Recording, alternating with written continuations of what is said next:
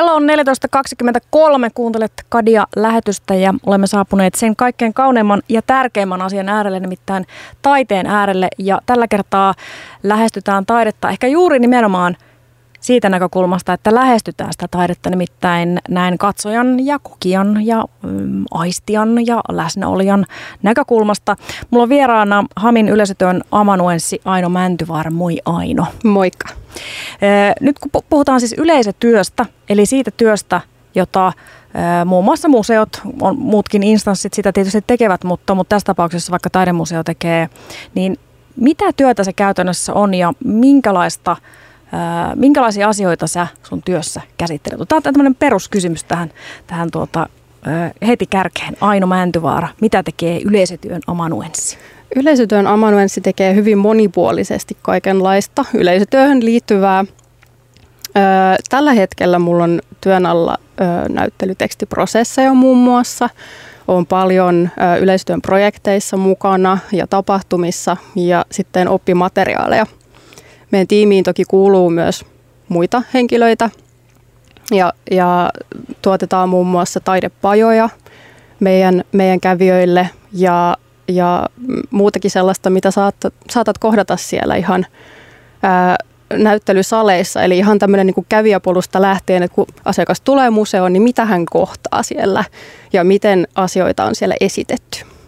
Niin se oikeastaan se periaatteessa se koko, jos miettii tätä, sanoit hienon sanan kävijäpolku, että kun se alkaa siitä, kun ovi avautuu ja astuu sisälle semmoisen tilaan, niin esimerkiksi vaikka mun mielestä Kiasmassa on hieno esimerkki siitä, että jotenkin se, miltä se kahva tuntuu tai jotenkin miltä se näyttää, niin se on jotenkin jäänyt mieleen. Ja jo, jo, joissain muissakin rakennuksissa se sisään meneminen itsessään on jo se, että okei, nyt mä tuun tänne. Tai vaikka mun mielestä Lontoossa Tate Modern on hieno esimerkki jotenkin siitä, että aina se polku, mitä pitkin sinne mennään ja minkälainen se aula on, kun se siitä avautuu. Ja, ja, ja ähm, että tavallaan se, nyt jos mietitään ihan vaan sitä, että taideteos, jos on jossain seinällä, niin se ei ole vaan se, että olen sen edessä ja katson sitä, vaan se on itse asiassa paljon kaikkea muutakin, mitä ennen sitä tapahtuu.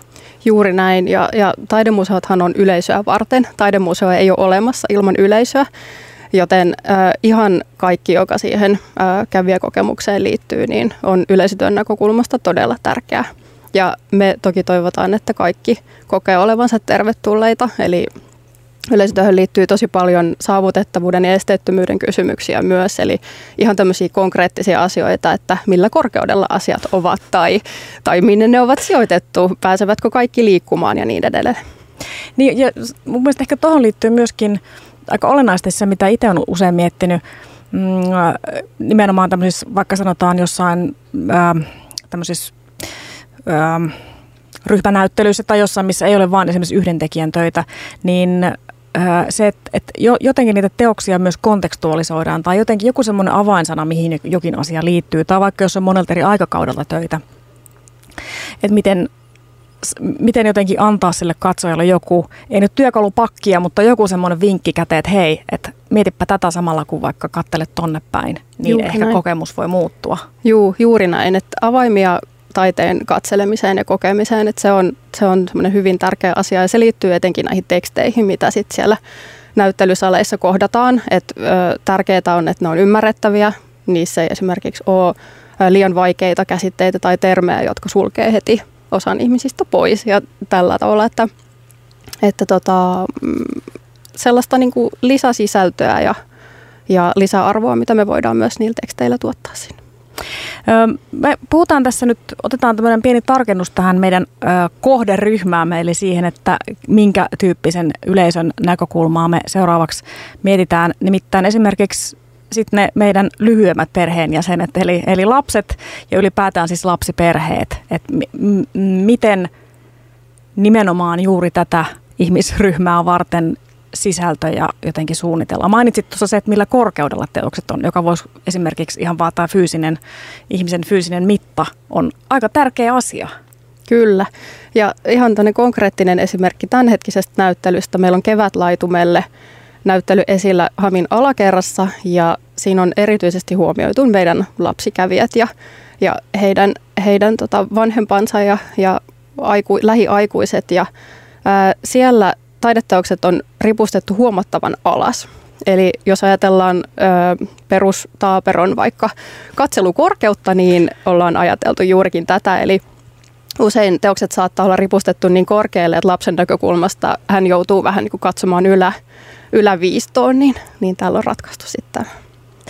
Toinen asia, joka tulee välittömästi mieleen noista lyhyemmistä perheenjäsenistä on se, että heillä on tapana usein aina kosketella asioita. Ja, ja, tota, ja se, että lähmätä se tassu, joka on just ollut vaikka jossain irtokarkkipussissa, niin just semmoinen niin vähän, vähän limanen ja lähmänen sokeritassu keskelle jotain asiaa, johon sitä tassua just silloin ei olisi saanut laittaa. Niin, no okei, pointtina ei ole nyt se, että, että, että lapset lähmäävät, vaan siis se, että ylipäätään tapa kokea ja ottaa kontaktia asioihin saattaa olla tosi erilainen. Just näin, eli, eli tota, mä väitän, että meillä on kaikilla kyllä tarve koskea, että se lapsilla, lapsilla erityinen tarve ehkä, Myönnetään. mutta, mutta tota, hyvin, hyvin monet myös meidän vanhemmat ä, asiakkaat niin kovin mielellään koskisivat taideteoksia ja muihinkin, mutta tota, Pääsääntöisestihan taideteoksiin ei, ei saa koskea, mutta tässä kyseisessä kevätlaitumelle näyttely, näyttelyssä se on otettu myös huomioon sillä lailla, että kaikki teokset on suojattu lasilla, joten jos sinne joku pieni käpälä koskee, niin se ei ole katastrofin paikka. Ja, ja tota, muutenkin kaikki liikkuminen äm, on ajateltu niin, että siellä voi myös kontata ja ryömiä. Eli ää, näyttely on vuorattu koko lattiamatolla ja sinne mennään ilman kenkiä. Eli jos pienimmät kävijät haluavat siellä vaikka makoilla tai isommatkin, niin se on täysin sallittua ja suotavaa. Tuo hyvä tarkennus toi isommatkin, koska voi olla, että vanhempia, vanhempiakin voi joskus väsyttää. Niin voi olla ehkä kiva vähän köllöttää jonkun teoksen äärellä. Se ei muuten ole yhtään siis huonompi idea noin niin kuin ihan vaan kaikille suunnatuihin, suunnattuihin sisältöihin, että, että aika usein se semmoinen perus stereotyyppinen taidemuseo tai taidenäyttely setappi, eli se, että mi, mitä siellä taideteoksen edessä on, niin siellä on ehkä tyhjää ja sitten ehkä penkki. Mm. Niin se, että, että mä, mä oon jos, joskus törmännyt tämmöisiin erilaisiin pehmeisiin tai jotenkin semmoisen, että, että pehmeyteen siis siinä, että, että teosta katsotaan vaikka tietynlaisesta pehmeydestä käsin tai sitten vaikka makoillaan tai jotain, niin totta kai se heti luo sen erilaisen semmoisen pysähtymisen hetken sen eteen. Joten siis ehkä nyt näin haluaisin äänestää tällä vaatimattomalla toimittajan tassulla, niin että vaadin lisää pe- pehmeyttä taidemuseoihin katsojien ö, takamusten alle. Kyllä, joo, ja semmoinen näyttelyissä oleilu ja teosten rauhassa katselu, niin sehän olisi aivan mahtavaa, että ihmiset viettäisi aikaa ja todella pysähtyisi, pysähtyisi siellä ja, ja ottaisi sen oman hetkensä. Ja vielä kun tästä osallistumisesta oli, oli puhetta, niin tähän kyseiseen näyttelyhän kuuluu myös tämmöinen niin kutsuttu piirustushuone, joka on viimeinen näyttelysali ja, ja siellä todella pääsee myös itse tekemään ja piirtämään seiniin, piirtämään ää, lattiaan ja alun alkaen tämä huone on ollut täysin vitivalkoinen ja heti kolmen päivän, suurin piirtein kolmen päivän jälkeen avajaisista, niin se oli jo täynnä piirustuksia. Ja tällä hetkellähän se on aivan valtavan upea ilmestys. Siellä on hyvin paljon eri kerroksia, erilaisia tyylejä. Se on ihan lattiasta kattoon, kattoon piirustuksia täynnä. Ja sinne kyllä mahtuu vielä, vaikka voisi aluksi tuntua siltä, että minne laitan oman puumerkkini, mutta vielä voi tulla. Miten ajatteko te jotenkin ö, säilyttää tämän, tämän tota upean huoneen ja sen, sen sinne seinille syntyneen taiteen? No me ei voida sitä ihan sellaisenaan säilyttää, ikävä kyllä, mutta ilman muuta kuvataan se sitten, kun näyttely 14. ensimmäistä sen jälkeen päättyy. Ja siellä on myös sellaisia mm, irrotettavia ikään kuin taulupohjia, joten niitä periaatteessa olisi mahdollista säilyttää, mutta tämä on ehkä keskustelukysymys meidän museon sisällä. Kyllä, mä, mä luulen, että sit, sit, kun, sitten tammikuussa, kun aletaan pistää kamoja pakettiin, niin kyllä joku on sitä mieltä, että hei, tämä kyllä kandee säilyttää. Mm. Että on tämä sen verran hienoa ja uniikkia, uniikkia kamaa. Mainitsit myös, että tärkeä työ yleisö, yleisötyöstä, tärkeä osa yleisötyöstä on nämä erilaiset pajat, joita siis järjestetään, että ei pelkästään taiteen äärellä oleilua, mutta, mutta millaisia, mistä, mistä näkökulmista ikään kuin tällaiset jollain tavalla Ja mua kiinnostaa aina se, okei okay, siis taidepajat ja mitkä tahansa semmoiset just lasten, nuorten kanssa tekemiset, ne, ne on jotenkin, musta tuntuu, että lähtökohtaisesti aina tosi kivoja ja hauskoja, että siellä vaan kun antaa jotenkin kamat nenä eteen, niin alkaa asioita tapahtua. Mutta jotenkinhan sitäkin täytyy miettiä, että miten, miten ikään kuin sit jotain vaikka tietyn näyttelyn sisältöä käsitellään siellä. Niin minkälaisia työpajoja esimerkiksi vaikka tällä hetkellä teillä on? Juu, just näin, että kaikki taidepajat, jotka meillä on tarjolla, ne jotenkin liittyy meidän sisältöihin, eli ne ei ole vain tuosta tupsahtanut sinne, vaan, vaan aina otetaan joku lähtökohta olemassa olevista näyttelyistä tai teoksista. Kevätlaitumelle näyttelyyn meillä on vauvoille ja taaperoille suunnattuja taidepajoja, ja ne on erityisen moniaistisia, eli siellä on otettu tämä niin kuin vauvojen ja taaperoiden tapa katsoa maailmaa ja havainnoida maailmaa hyvin vahvasti – huomioon, että näihin kuuluu semmoinen lyhyt näyttelykäynti, jossa ilman muuta tämä aikuinen on myös matkassa ja sitten sen jälkeen siirrytään taidepajaan, jossa on maalausta ruoka-aineväreillä, jolloin se on myös turvallista. Eli näitä saa myös maistella ja, ja haistella ja, ja voi olla vaikka pötköllään niiden värienkin päällä. Että suositellaan juuri, että hyvin vähäisissä vaatteissa vauva, vauva sitten osallistuu tai sitten sellaisia, jotka saa mennä myös sotkuun. Niin just. Ja he, tuli heti mieleen tästä, siis tämähän sopii myös vanhemmillekin, eli ihan aikuisillekin tämmöinen jotenkin, että saa esimerkiksi mennä pyörimään. Tässähän voisi olla heti, tulee mieleen jotain tämmöisiä upeita kuvataidekontekstin viittauksia historiaan, vaikka esimerkiksi kuvataiteilija, performanssitaiteilija Yves Klein esimerkiksi, joka maalasi aikoinaan no, t- mä nyt en tiedä miten tämä nyt jotenkin sanoisi korrektisti tänä aikana, mutta tämmöisiä alastomia naisvartaloita, jotka olivat sitten kierivät tällaisessa sinisessä maalissa, siinä Kleinin sinisessä maalissa ja sitten sen jälkeen pyörivät sitten lattialla ja siitä tuli jälkiä ja näin päin pois. No joo, ehkä tänä päivänä voi olla, että tätä teosta en mä ehkä ihan tällaisena näkisi, mutta, mutta siis viittauksia taidehistoriaan kyllä tulee siitä, että, että, että aikuisetkin pyörivät maalissa. Kyllä, ja sitten koululaisryhmillähän meillä on aina myös tarjolla taidepajoja liittyen meidän olemassa oleviin näyttelyihin, niin kevätlaituminen näyttelyyn muun muassa ja sitten myös Helsinki Biennaalinäyttelyyn, joka on vielä tuolla Tennarilla sen osuus auki.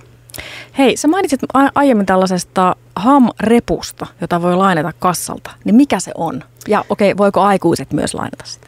Aikuiset voivat myös lainata. Pääosin se on kohdistettu 3-9-vuotiaille ja sen saa tosiaan lainata meidän kassalta ja sen tarkoitus on ilostuttaa ja innostuttaa meidän pienimpiä kävijöitä. Eli siellä on tämmöisiä pieniä tehtäviä, joita, joita lapset voi tehdä ja tutkia taideteoksia tarkemmin. Ja tämän hetken repussa on myös piirustuslehtiö, voi tehdä omia piirustuksia ja sitten semmoinen pieni kurkistusrasia.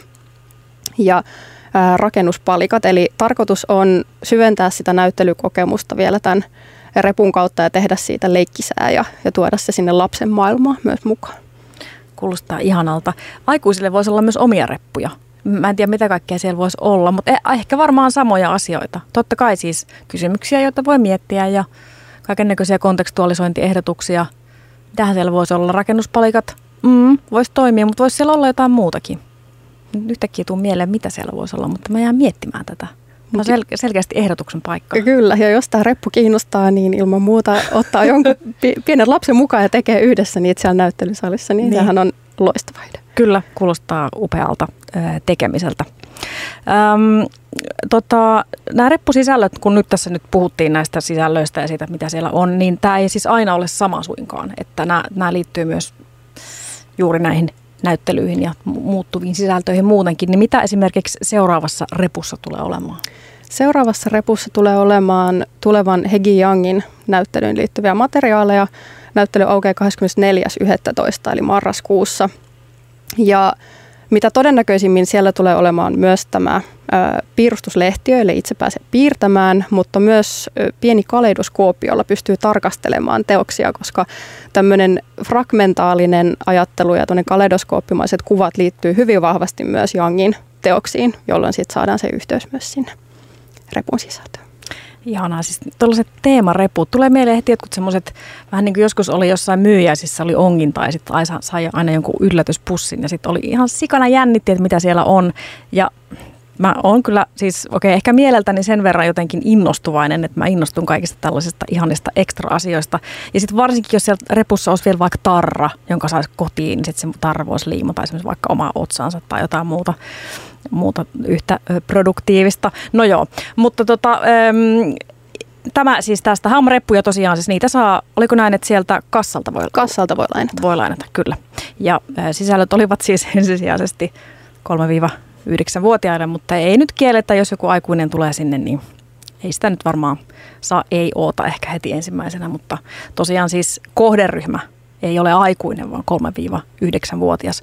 Mutta öö, mä siis arvostan tosi paljon sitä, että näyttelystä riippumatta niin yleisötyö kuitenkin, että sitä tehdään myös niin, että myös perheen pienimmät tai lapset, nuoret koululaiset saisi niistä näyttelyistä ikään kuin jonkun oman erityisen kulman.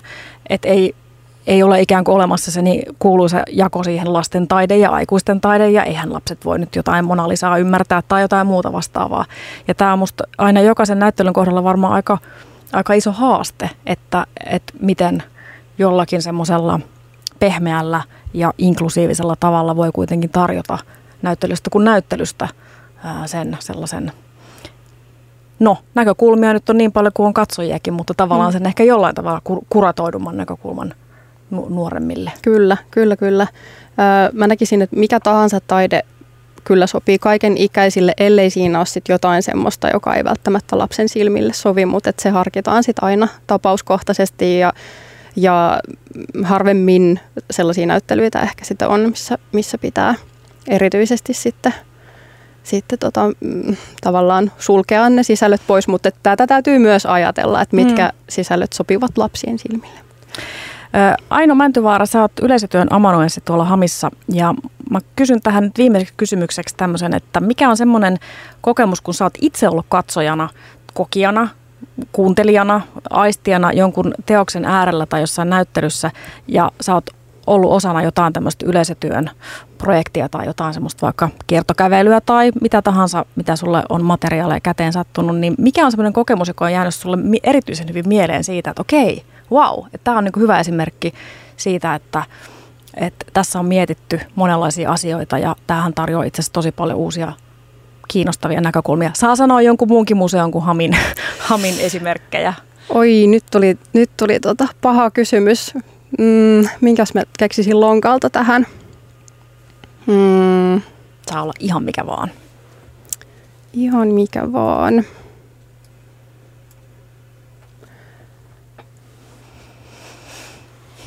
Nyt on vaikea keksiä mitään semmoista yksittäistä wow-elämystä, mutta tota, toiminnallisista tiloista mä oon aina tykän. Eli, eli jos on tämmöinen tila, jossa asiakkaat saa itse päästä tekemään ja, ja sinne ei erityisesti tarvitse ilmoittautua tai muuta, vaan mm. sä vaan voit tulla peremmälle ja, ja tehdä itse, niin ne on ollut semmoisia parhaimpia ehkä kokemuksia. Kyllä, joo ja sitten myöskin äh, sellaiset kokemukset jonkun teoksen äärellä, josta, johon tavallaan, muistan erään teoksen, se oli Barcelonan nykytaidemuseossa, ja siellä teos oli siis sellainen, että sai vaan korvalappustereottaa jotkut kuulokkeet korville ja sitten sieltä tuli ohjeita ja ne jotenkin niitä, niitä tota, näitä pieniä nauhureita, joihin kuulokkeet oli yhdistetty, niitä oli vähän siellä täällä siellä museossa, mutta sitten mä jotenkin yhtäkkiä vaan tajusin, että tämä on itse asiassa varmaan nyt tämä ääniteos ja vaan nappasit luurit korville ja sitten sieltä tuli sitten ohjeita, kun paino nappia. Ja ne ohjeet oli sellaisia, että et, äh, et etsiydy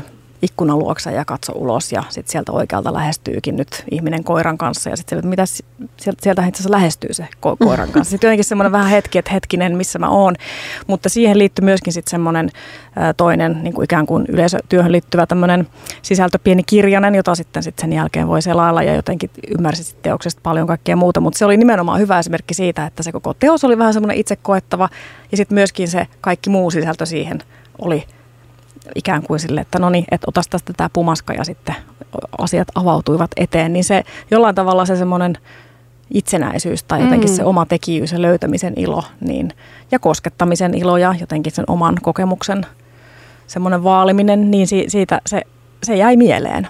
Toi on tosi hyvä esimerkki siitä, että miten, miten tavallaan se voi olla hyvinkin henkilökohtainen se kokemus just näin niin kuin esimerkiksi audiokaidin tai, tai muun avulla ja Kyllä. sitten tulee tuommoinen sattuman mahdollisuus myös siihen, joka sitoo sen kokemuksen vielä ympäröivään Kyllä, se on, se on, tuota, se on ihana kokemus. Mutta hei, Aino Mäntyvaara, kiitos, että ehdit vähän kertomaan yleisötyöstä ja sen, sen saloista meille tähän Karja-lähetykseen. Ja siis, mikä on seuraava näyttely? Mainitsit tuossa tuon Hagi Youngin näyttely, mutta mikä on seuraava näyttely, joka tässä on seuraavaksi kiireen ja työn alla yleisötyön näkökulmasta? No oikeastaan se on se, joka on nyt isosti omallakin työpöydällä tällä hetkellä.